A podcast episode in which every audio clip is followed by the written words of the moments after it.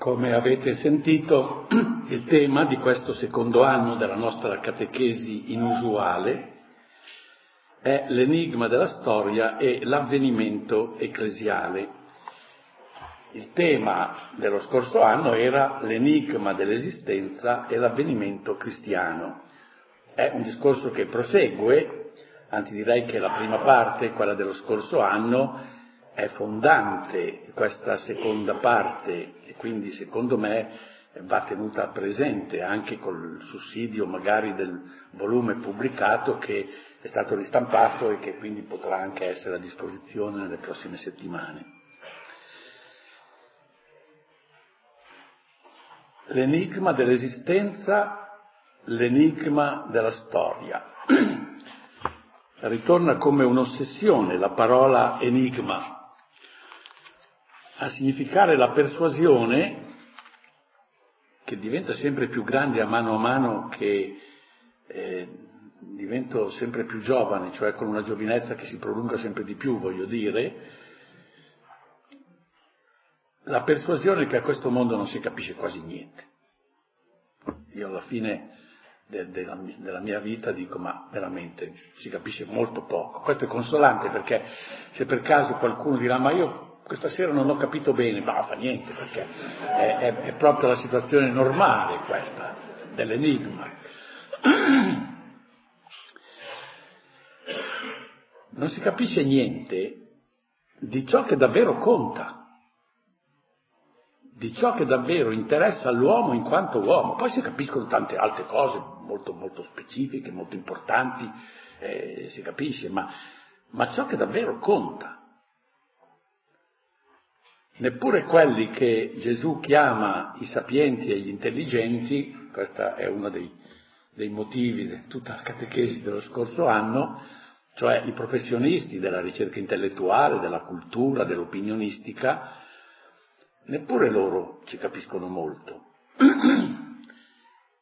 Eppure nessun vero uomo si rassegna a non capire. Noi siamo fatti per capire, non per non capire. E allora Dio viene incontro. Viene incontro ai piccoli, dicevamo, sulla scorta di un detto del Signore Gesù, che è forse il più rivoluzionario di tutto il Vangelo. Pensare che il Figlio di Dio ringrazia il Padre perché i sapienti e gli intelligenti non capiscono niente, ma è terribile quella roba qui. Eh?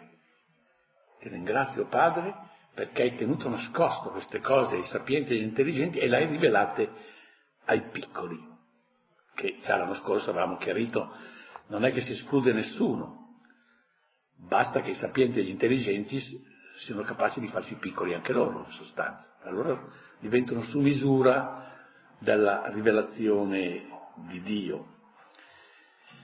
Viene incontro. E viene incontro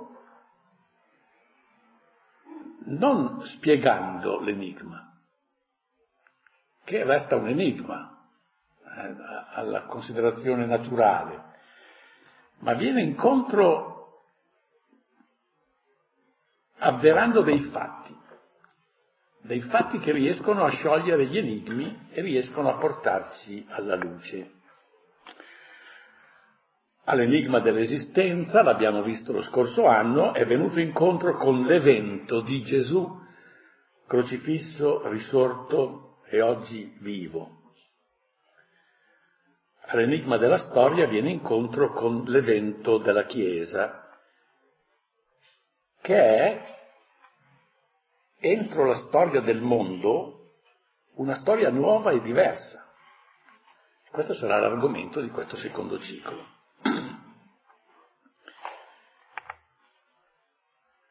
Allora, nei nostri primi incontri noi faremo come il prologo e questo avrà come contenuto di renderci conto dell'enigma della storia. Cioè noi i primi, i primi incontri diremo che non si capisce niente. In tutti gli altri incontri contempleremo l'evento ecclesiale che è la risposta divina all'enigma. In sostanza che cosa vogliamo raggiungere? Vogliamo essere posti in condizioni di ammirare la Chiesa nella sua bellezza di sposa di Cristo, perché ciò che il Signore fa come risposta alle nostre ansie è una cosa bella, è la bellezza, la regola del suo agire.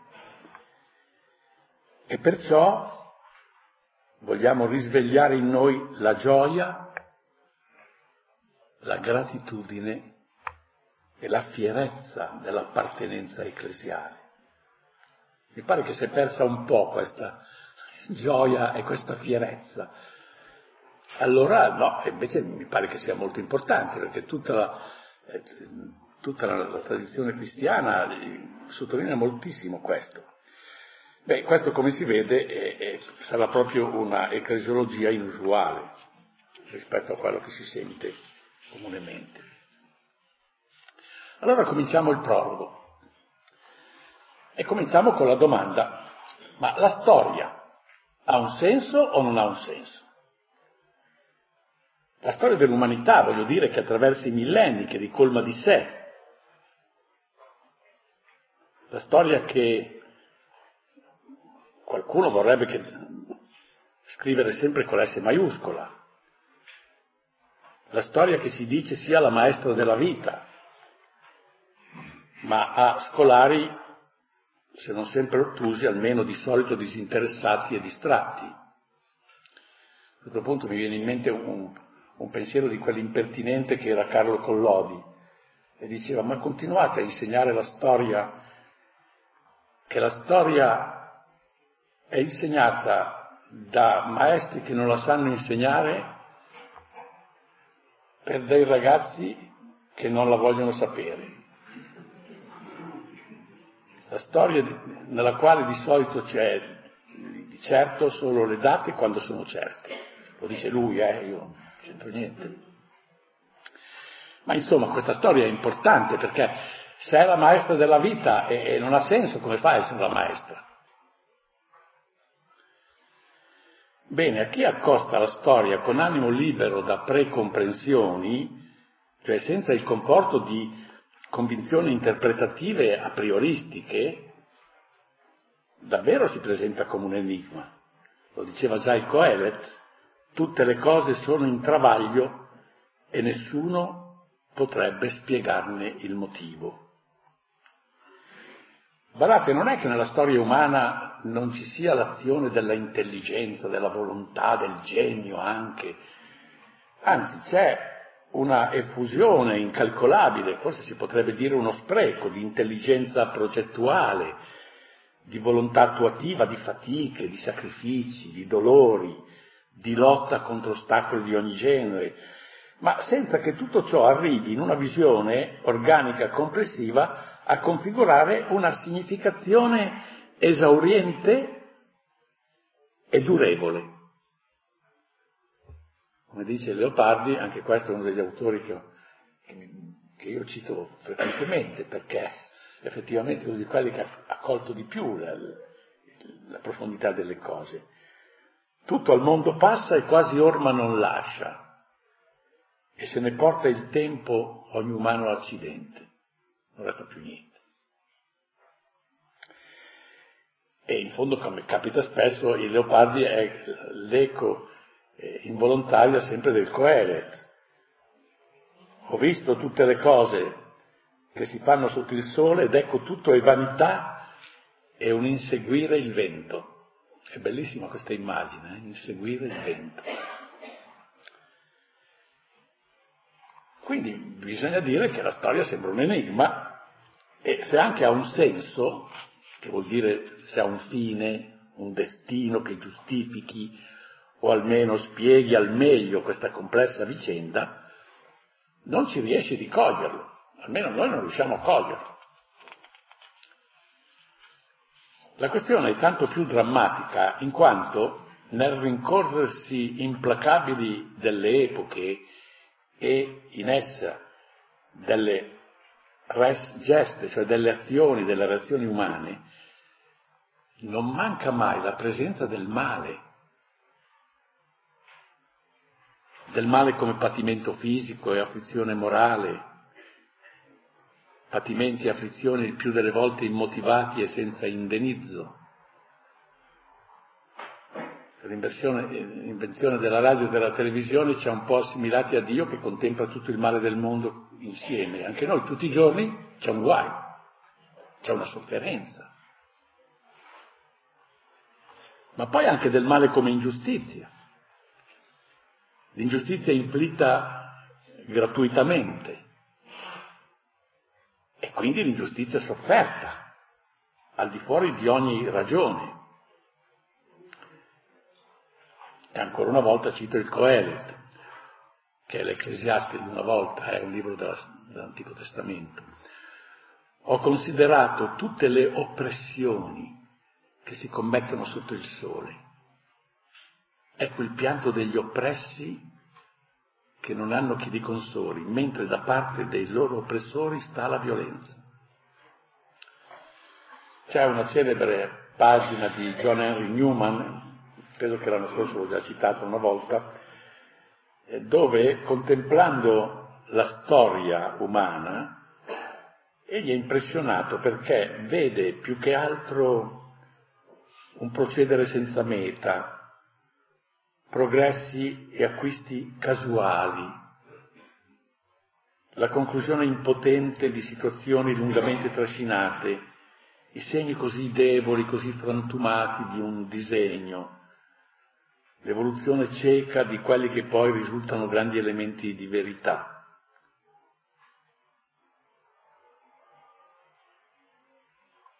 Tutto questo è una visione che dà sgomento, che dà vertigine, dice John Henry Newman. Allora, come si fa a dire che, che ci sia un senso a tutto questo? O almeno che ci sia un senso alla portata della nostra intelligenza. Nelle osservazioni che ha fatto Newman ce n'è una che merita un po' d'attenzione. Dice i progressi e gli acquisti casuali Beh, non è sfuggita a Newman la casualità come una delle fonti dell'enigmaticità della storia, perché nella storia la maggior parte delle cose avviene per caso, anche la nostra storia personale. La nostra personalità è frutto dell'amore di un uomo e di una donna che si sono trovati, ma si sono trovati per caso. Eh. Ciascuno di noi si fa, si faccia di, wow. se uno perdeva, perdeva il tram, non, non, io non nascevo, supponiamo. Tutto casuale.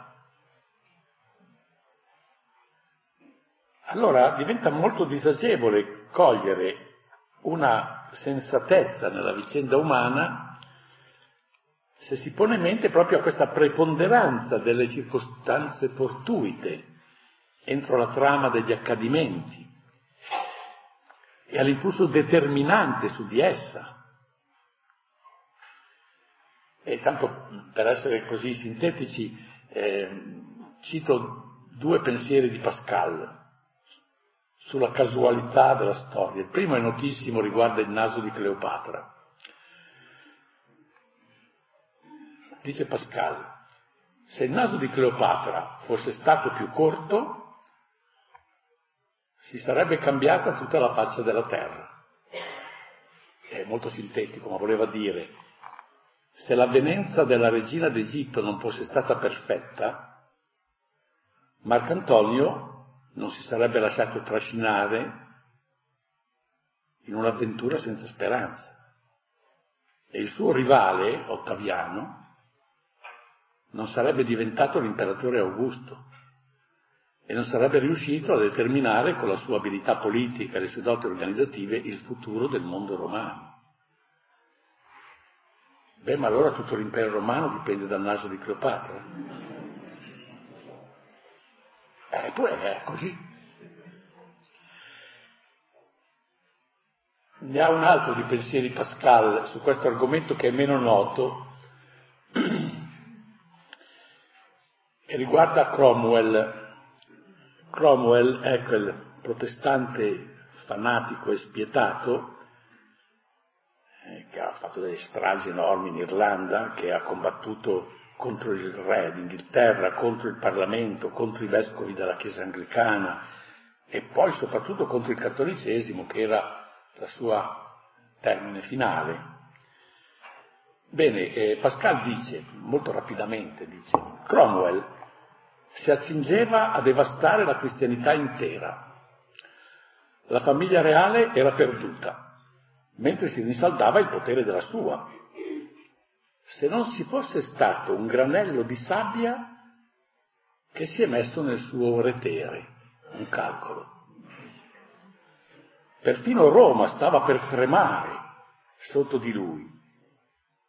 E invece, in virtù di quel piccolo calcolo che si è messo là, Cromwell è morto. La sua famiglia è stata esautorata, tutto è tornato in pace e il re è stato ristabilito. Ma tutto dipende da quel granello. Cioè, l'efficacia di riuscire a dire sinteticamente no, o, o, una verità che, che, che, che è vera. Quindi pare che di senso non ce ne sia. Ma l'uomo non può rassegnarsi all'insensatezza, non può ammettere che non ci sia un senso, o comunque che non sia da noi conosciuto, perché tutto ciò che esiste deve essere intelligibile. I medievali, che avevano già detto quasi tutto, esprimevano con, una, con la teoria dei trascendentali ens et verum convertuntur. L'essere e la verità, cioè l'essere capito, sono la stessa cosa vista sotto angolazioni diverse. Ciò che è deve essere intelligibile. Non è detto che sia intelligibile da noi, però almeno intelligibile in assoluto sì. E questo è, ancora più emozionante quando tutto ciò viene applicato alla storia, che è il cammino dell'uomo. È insopportabile che il penoso cammino dell'umanità sia in definitiva assimilabile a un pellegrino impazzito che non sa e non si domanda quale sia la ragione e l'esito, la fine del suo vagare. La storia non può essere un'accozzaglia di accadimenti slegati, senza logica, senza finalità, perché se così fosse la stessa universalità delle cose e dei soggetti attivi precipiterebbe nell'assurdo. Ma l'assurdo è per definizione ciò che non solo non esiste, ma che nemmeno può esistere, proprio perché è assurdo. Allora, eh, l'umanità di fronte a, a, questo guaio di un'apparente assurdità che, che bisognava razionalizzare in qualche modo, di questo accozzaglia di accadimenti senza leggi, senza scopi, ha cercato di difendersi, cioè di mettere un po' d'ordine in questo marasma e di individuare nel caos di ciò che succede almeno una parvenza di razionalità è intollerabile non avere risposta in un campo dove di una qualche risposta non si può fare a meno. Allora l'uomo si difende e si difende da questa tenebra irritante con la falsa luce del mito. Una luce che abbagliandolo e donandogli l'illusione di sapere, in effetti gli nasconde la miseria della sua condizione, ma insomma in qualche modo lo tranquillizza un po'. Cos'è il mito? Ecco, qui bisogna che ci intendiamo bene. Noi chiamiamo in questo contesto mito un convincimento, una persuasione esistenzialmente significativa che pur non avendo una giustificazione razionale è accolta abbastanza concordemente in una comunità umana e vi usurpa le funzioni salvifiche della verità. Vediamo subito delle, degli esempi concreti dei miti perché altrimenti ci si perde un po' nei concetti astratti. Io elencherò tre miti che si sono succeduti. Il primo è il mito dell'eterno ritorno, del cerchio, che era tipico del mondo antico, specialmente del mondo greco. Il secondo è il mito del progresso, che è tipico del mondo moderno, specialmente dai secoli che vanno dal XVIII al XX secolo, progresso con la variante del sol dell'avvenire, che anche questo si inserisce nella, un po' nella prospettiva del progresso, e il terzo è il mito dell'annientamento, che pare che stia diventando la, la caratteristica del mondo postmoderno. Il mito del cerchio è caratteristico del, del, mondo antico, il mito dell'eterno ritorno. Secondo questo mito, così pensavano gli antichi greci, la storia universale procede a cicli più o meno ampi, più o meno rilevabili, che la riconducono sempre allo stesso punto. Quindi noi stiamo vivendo un momento della storia, la storia andrà avanti, farà un grande giro, ampio, tanto che noi non lo vediamo, ma poi ritornerà qui. E uno dice, ma erano matti questi che pensavano una cosa così, ma non erano matti, provate un po' a riflettere. Cosa vedevano loro? Vedevano che il giorno comincia con la luce che spunta, poi il sole va al massimo, poi tramonta, poi viene la notte e poi arriva la luce che spunta. E ritorna, è un giro. Le stagioni, comincia la primavera, quando c'è, l'estate, quando c'è, l'autunno, l'inverno, la primavera. E allora si comincia ancora da capo, no? Quindi prima c'è un cerchietto il giorno, poi un cerchio più ampio delle stagioni, ma pensate alle fasi lunari, no? È sempre così, si gira e, poi si ritorna sempre da capo. Quindi, in sostanza, questo mito non fa che estrapolare eh, su scala più ampia un fenomeno che era verificabile. Quindi non è che fossero poi così improvvisamente impazziti. Cercavano di mettere ordine nel guazzabuglio della storia ampliando l'esperienza del, dei cerchi concentrici di cui eh, insomma il tempo dava un, una prova evidente.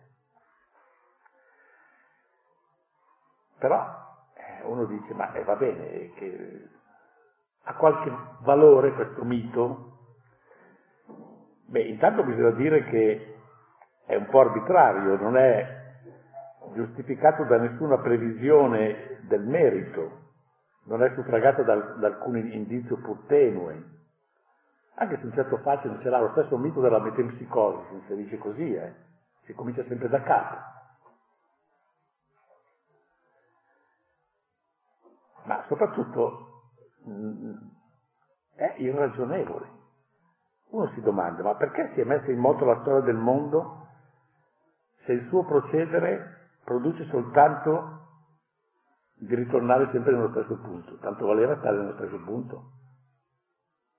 No? Qual è il significato di questo sempiterno ripercorrere la stessa strada?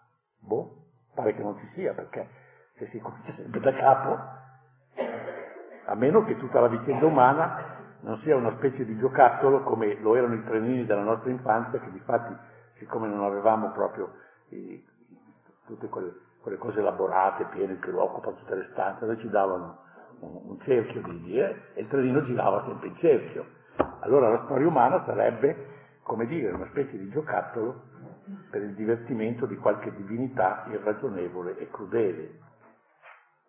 Quindi direi che peggio tacun del buso, dicono i veneti, insomma, è, è, è peggiore la soluzione che il, il problema. Invece in questi ultimi secoli, nella società occidentale, si è imposto il mito del progresso indefinito.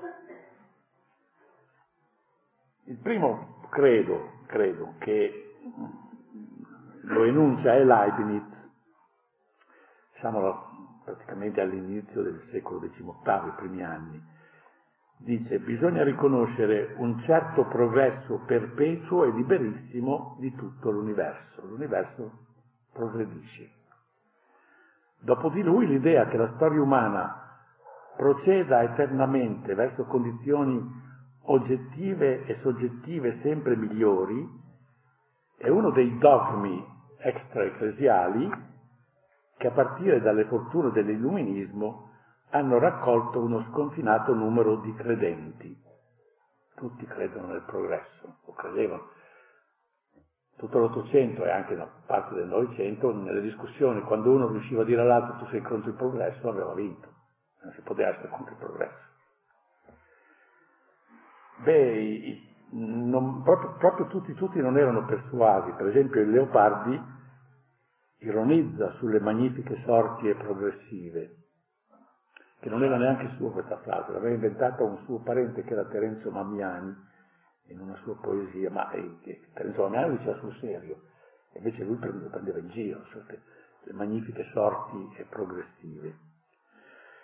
Di fatto però ha avuto una gran fortuna anche perché i successi evidenti e incalzanti che si sono avuti nell'ambito scientifico e tecnico, pensate a tutto il secolo XIX e il secolo XX,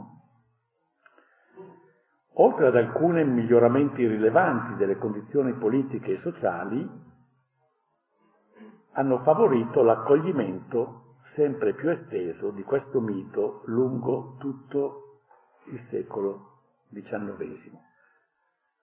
La storia ha un senso? Sì. Qual è il senso della storia? Quello di migliorare sempre, progredire. È il progresso, indefinito. Guardate, indefinito, eh? non, non, non, c'era una meta fissa, perché se no si, si contraddiceva. Se, se uno arrivava alla meta non c'era più progresso.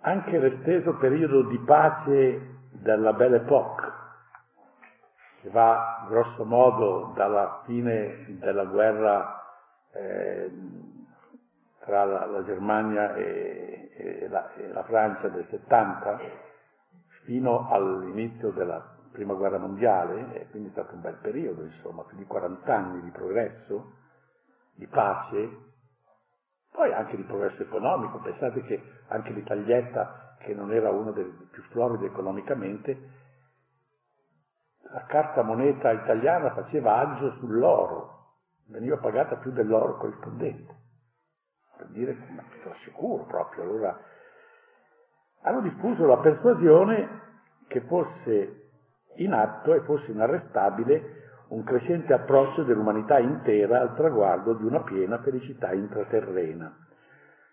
Questa sicurezza economica, badate, sicurezza economica relativa e soprattutto non tanto della, della gente comune quanto delle classi che contavano e che avevano voci in capitolo, gli altri stavano zitti. In Italia questa fede tutta mondana e laica nel progresso ha trovato addirittura una sua espressione quasi liturgica di successo nel ballo Excelsior,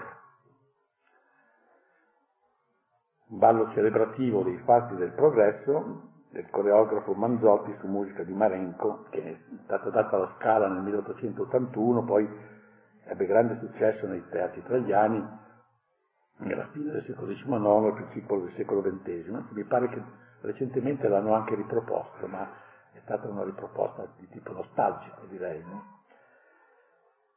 la diffusione di questa idea è, è comprovata dalla diffusione dall'intitolazione Excelsior a un gran numero di teatri, di cinema, di alberghi, anche adesso intanto è Excelsior, cioè vuol dire di più, più in alto, sempre più in alto. No? nel 1863 a Bologna il Carducci compone l'inno a Satana, che sì, l'inno a Satana, ma soprattutto l'inno al progresso, perché il progresso è inteso come la vittoria sul vecchio Dio, la vecchia religione che ormai non ha servito a niente, e adesso invece finalmente c'è, eh, c'è l'uomo è libero, progredisce, è felice, e direi che l'immagine in cui va a concretizzarsi questo è il treno.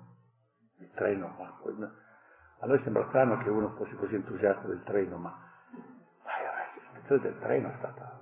Allora ecco che Satana fa coincidere eh, il progresso dovuto a, all'antidio al treno, questo un bello e orribile mostro si sferra, corre gli oceani, corre la terra. Bellissimo.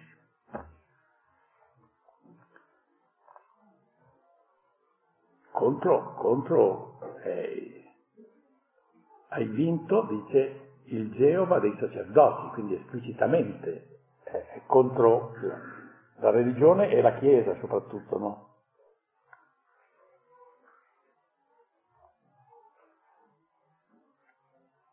Oggi però non siamo più così sicuri che, che sia, sia questo il senso della storia.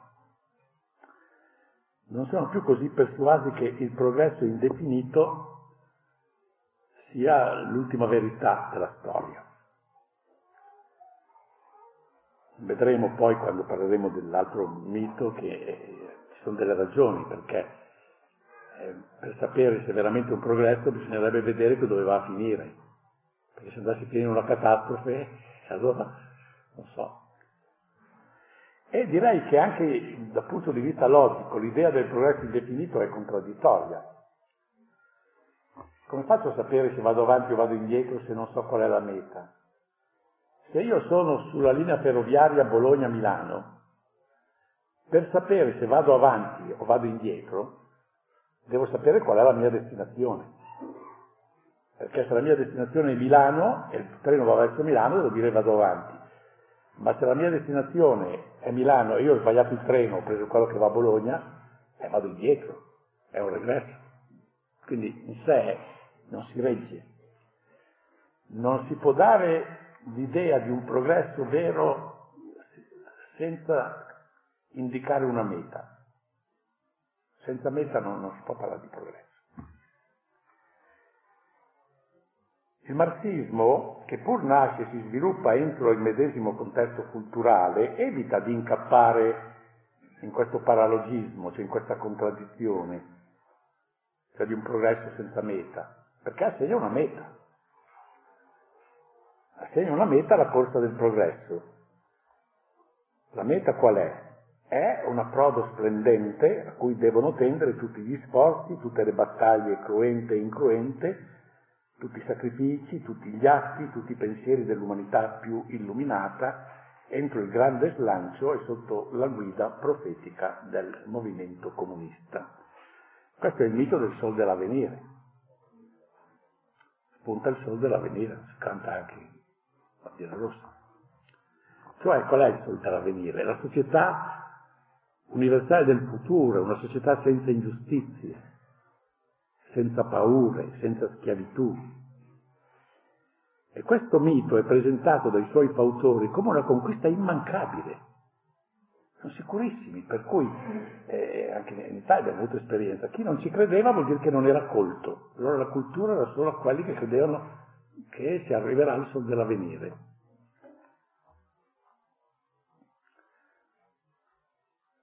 Perché è conquista immancabile? Perché il suo conseguimento è appunto il senso e lo scopo della storia umana. Se vogliamo che la storia umana abbia un senso, dobbiamo essere sicuri che ci sarà il sol dell'avvenire, cioè la società perfetta. Sappiamo tutti come è andata a finire. Lungo il secolo XX è andata a finire nell'imposizione a molte genti incolpevoli e sventurate di un sistema politico e sociale tra i più insipienti, crudeli, disumani, inefficaci e maldestri che siano comparsi sulla faccia della terra. Quindi ormai adesso non c'è più molta, molta fede nel sol dell'avvenire.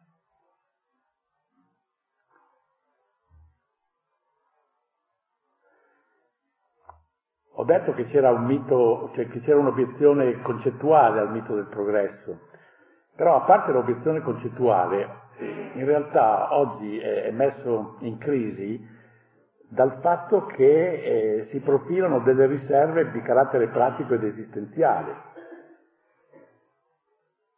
Cioè noi viviamo un'epoca dove le preoccupazioni e i timori in materia di sicurezza, di ecologia, di convivenza sociale ci danno un'ansia sempre più acuta, sempre più crescente.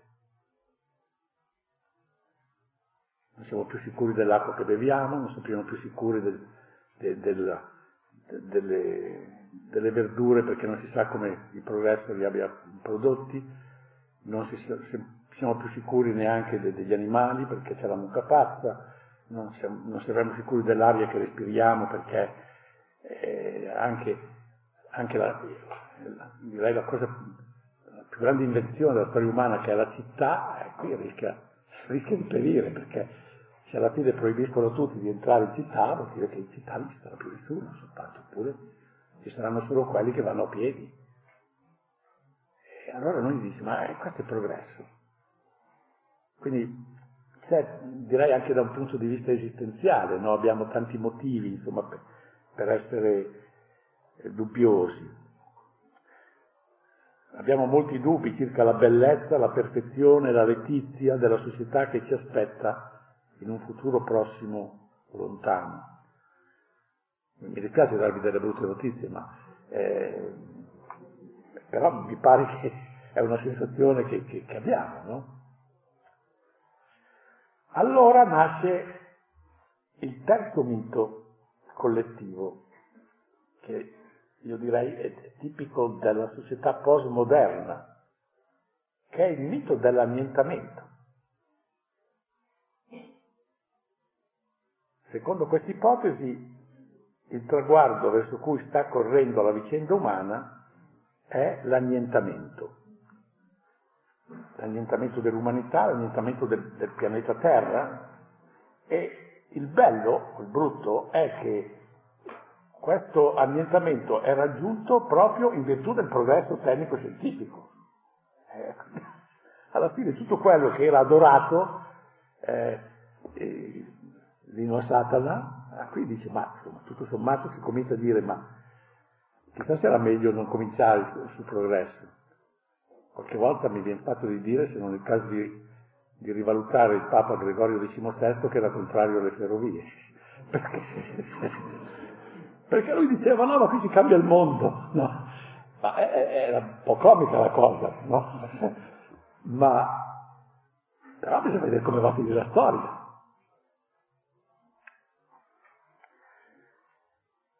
Il mito dell'annientamento è agghiacciante, però badate, non è del tutto nuovo, era già stato prospettato.